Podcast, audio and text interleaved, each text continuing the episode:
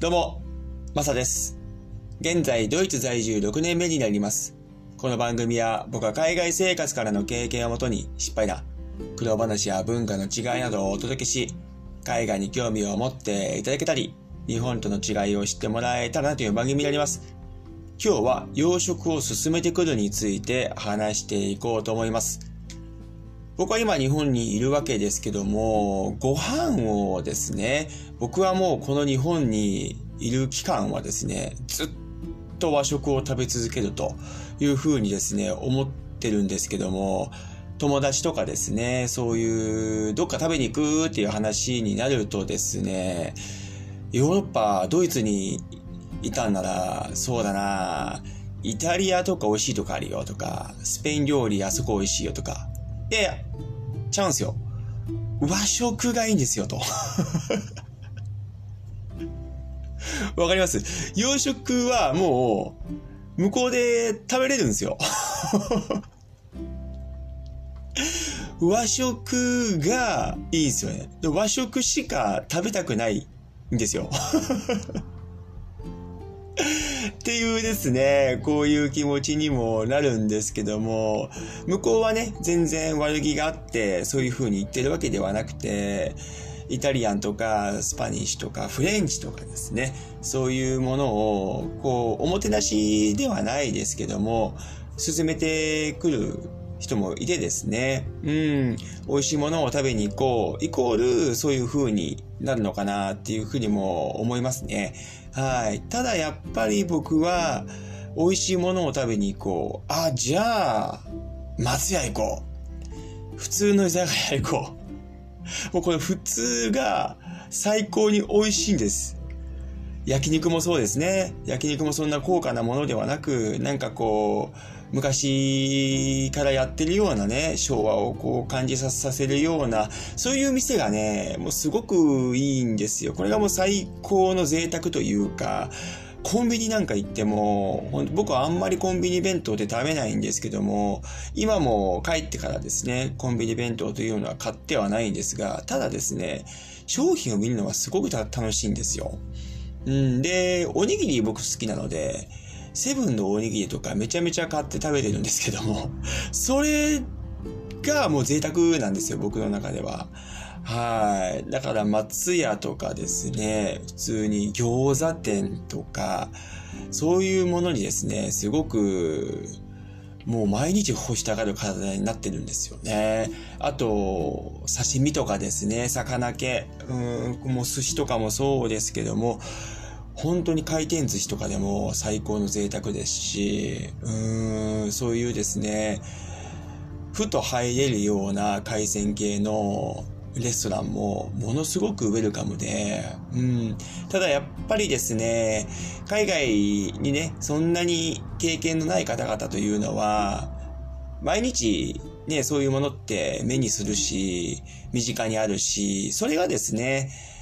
こう、贅沢品だとは思わないですよね。うん、それは僕も日本にいた時はそうだったので、めちゃめちゃ気持ちはわかります。で、どっかね、美味しいものを食べに行っておしゃれに行こうと思ったら、洋風になっちゃいますよね。うん、そこはもうすごく共感できるところでもあるし、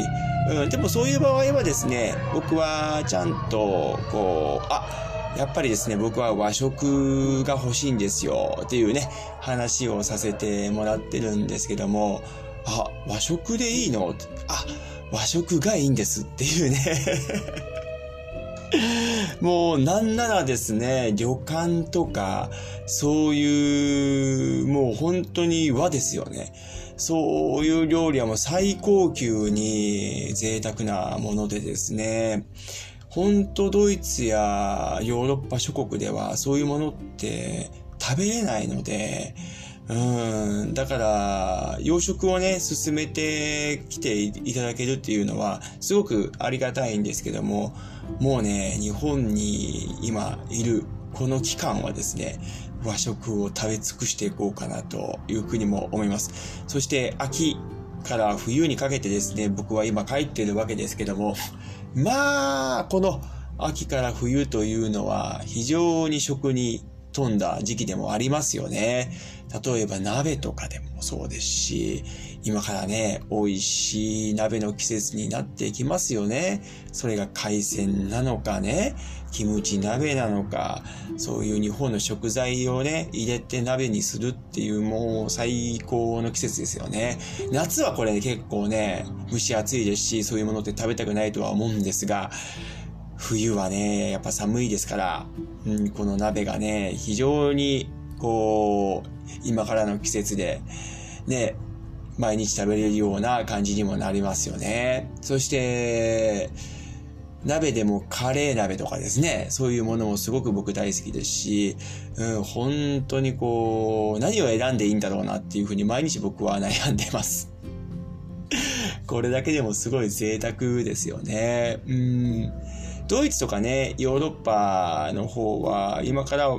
もう当然寒くはなっていくんですけれども、鍋ではなくてスープがね、美味しい季節にもなってくると思いますし、あと、何ですかね、あまりこう冬で、日本みたいにですね、トントントントン出てくる食べ物って出てこないんですよ。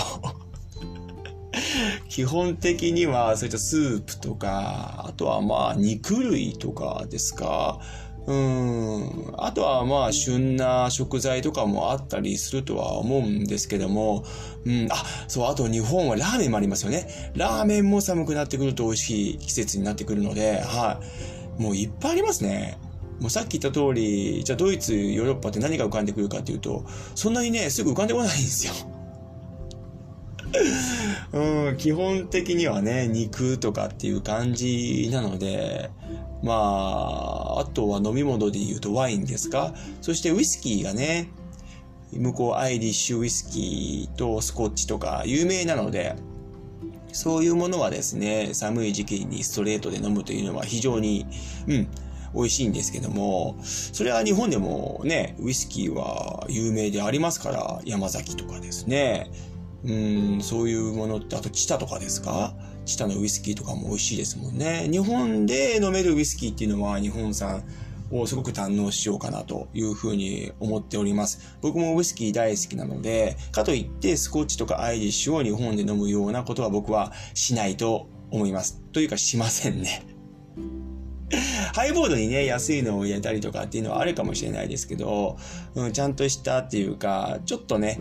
高級なウイスキーとかになると、ストレートで飲むようなウイスキーになっちゃうと、山崎飲んだりとか、あと、イチローズモルトっていうね、ドイツではなかなか手に入らないものがあるんですけども、そういうものも堪能できたりとかね、日本では気軽にできると思うので、うん、そういったものも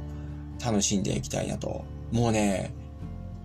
今喋ってるだけでもいっぱい出てきてるじゃないですか。うん、だから日本食ってすごいなって思いますね。はい。洋食もね、もちろん美味しいのは美味しいんですが、ただ、洋食進めてきていただけることは非常にありがたいんですけども、僕は和食で通していこうかなと。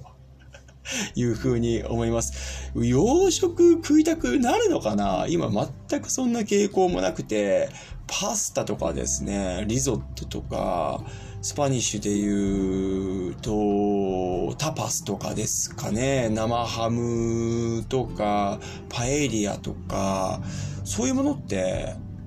今本当に食べる気っていうか、頭の中にないんですよね。